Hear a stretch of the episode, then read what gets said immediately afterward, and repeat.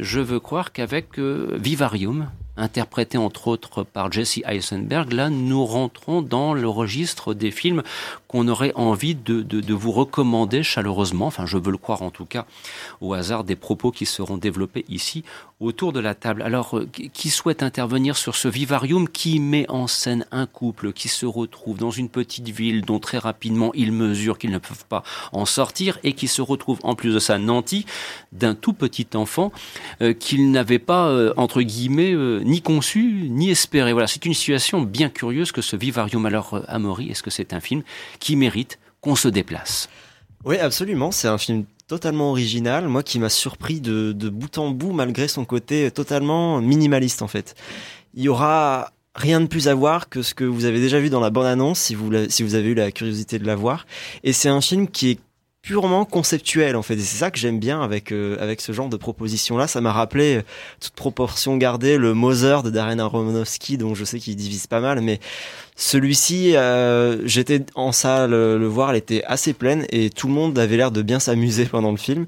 Et il n'y a aucune explication rationnelle à ce qui se passe dans le film. Vous n'aurez pas vraiment de réponse à ce pourquoi ils sont bloqués de manière aussi euh, euh inespérée dans cette banlieue euh, infernale.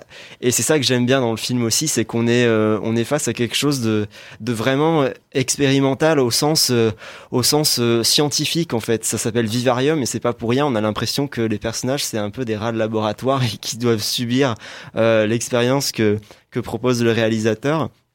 Et, euh, et malgré tout, ça en fait quelque chose d'extrêmement drôle en fait, parce qu'il y a aussi de l'humour dans le film et, euh, et ce côté satirique qui est appliqué à ces deux personnages. par exemple, il y a, y, a, euh, il y a un enfant dans le film qui leur est livré, un bébé qui arrive dans un carton et euh, là, on pourrait croire que ça pourrait déboucher à quelque chose de mignon et tout, que ça pourrait les rassurer et qu'ils vont commencer à s'habituer avec ce petit enfant, voilà, adorable, qui vont cajoler. Bah, ça va être un enfer parce que le gamin, il va grandir très vite et il va devenir une espèce de de petit garçon à la intelligence artificielle, mais en pire, en pire, parce qu'il mhm. Hurle à chaque fois qu'il veut manger, à chaque fois qu'il est tout seul et tout. Et c'est, il a une voix, il y a un travail sur le son, sur les effets spéciaux sonores, qui fait qu'il a une voix improbable. On a l'impression que c'est un adulte, alors un adulte qui parle dans un corps d'enfant, qui est insupportable, qui est chelou et tout, bien propre sur lui comme une poupée Ken. Et c'est, euh, voilà, moi j'ai trouvé ce film à se tente de rire et, et d'un point de vue théorique sur sur les faux semblants, sur le, le cinéma, l'image, c'est hyper intéressant aussi parce qu'il y a on, pourrait dire que c'est que c'est euh, une satire, voilà, du consumérisme, de la société de consommation. Bon, ça, oui, on a très bien compris au bout de cinq minutes. Mais d'un point de vue de la mise en scène, le film est beaucoup plus intéressant que ça, et notamment sur la question du du factice et du simulacre.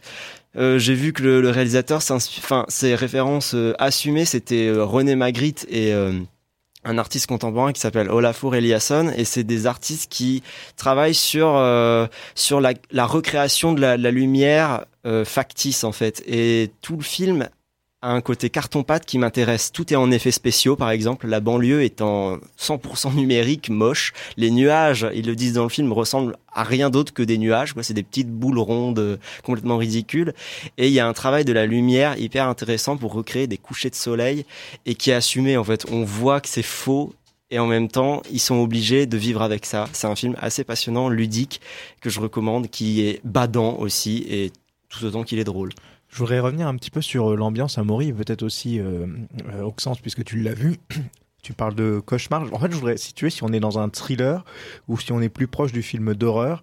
Euh, quelle est quelle est l'ambiance euh, pendant le pendant le film? Est-ce que ça évolue éventuellement ou est-ce qu'on est tout de suite dans, dans quelque chose qui qui veut faire peur? Est-ce qui qui veut être angoissant ou comment comment on vit le film Entre les deux, pour moi, j'ai surtout ri jaune en fait, si tu veux. Ouais, ouais, non, je, je suis complètement d'accord. Oui, c'est vrai que c'est hyper compliqué d'arriver à, à, complètement mettre euh, mettre un, un genre là-dessus. Euh, alors moi justement, j'ai pas bien compris parce que beaucoup de gens ont parlé dans dans les critiques, dans la presse, etc. d'un rapport avec Black Mirror. Moi, je trouve pas qu'il y en ait tant que ça. Enfin, plutôt plus la quatrième dimension. Voilà, la quatrième dimension carrément. Mais du coup, enfin, voilà, je pense que c'est juste le côté, euh, voilà, il y a une série contemporaine qui parle vaguement de de situations euh, de situations surnaturelles euh, ou en tout cas de situations un peu fantastiques et du coup voilà ça a été attribué comme ça à Black Mirror un petit peu euh, au pif. Mais alors je, je, comprends tout ce que tu dis Amaury je te rejoins plutôt sur sur pas mal de choses au niveau de la mise en scène ou même au niveau du travail de la lumière qui est vraiment impressionnant. Enfin moi je suis très fan.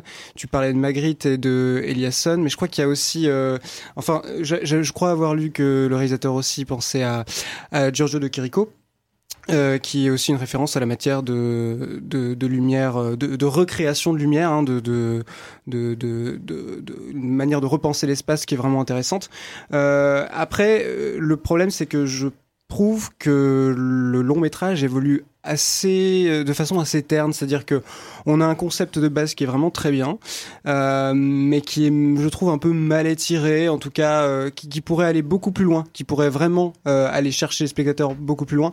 Et, et, voilà, malheureusement, je trouve que ça évolue mal. Du coup, ça me donne plus la sensation que c'est un peu un film à concept euh, qui aurait pu être un très bon court métrage, mais que ça laisse un petit goût de oui de de je sais je sais pas j'arrive pas à dire d'inachevé voilà. peut-être d'inachevé voilà, moi je suis pas d'accord sur la question de la longueur je pense que c'est important qu'on puisse subir un, mais la lenteur. C'est pas une question de longueur parce que oui, ça me, ça me gêne absolument pas la lenteur. C'est plutôt, c'est plutôt une, une histoire de. Oui, j'ai l'impression que ça ne décolle pas. C'est-à-dire qu'au moment, ah bah, cette, la, la fin me, ne me satisfait pas. à la, à la fin, peu... quand même, il décolle quelque chose du sol. Hein. Je sais pas si t'as. Oui, oui, non, si mais bien souviens, sûr. Mais, mais justement, tu vois, justement, toute cette partie-là, ce, ces, ces quelques plans-là aurait mérité d'être d'être Ouais. bien plus approfondi tu vois. Moi, que moi ça me vend quelque chose. comme mais bien fin. sûr bien sûr parce que ça vend ça vend quelque chose. Et d'ailleurs de ce que j'ai compris euh, il y a enfin c'est une histoire de budget c'est-à-dire que le scénario, le scénario euh, avait prévu beaucoup plus euh, euh, des d'effets de ce style et que justement ils ont été euh, ils ont été enlevés à cause de à cause du budget. Et ben écoute moi je trouve ça vraiment dommage. Voilà. Mais euh, mais après c'est un franchement c'est je crois que c'est son deuxième film. J'ai pas vu le premier du tout mais je crois que je trouve que c'est vraiment assez prometteur impressionnant pour la suite. Il Ah faut oui, lui oui. donner plus d'argent. c'est clairement ça, c'est clairement ça. Oui, oui, clairement, il faut lui donner plus d'argent. On va peut-être donner le, le nom du réalisateur en question. Euh, oui, c'est Logan euh, Finnegan, je crois. Non, Lorcan, Lorcan, Lorcan, Finnegan. Lorcan Finnegan. Exactement. Mm. Voilà.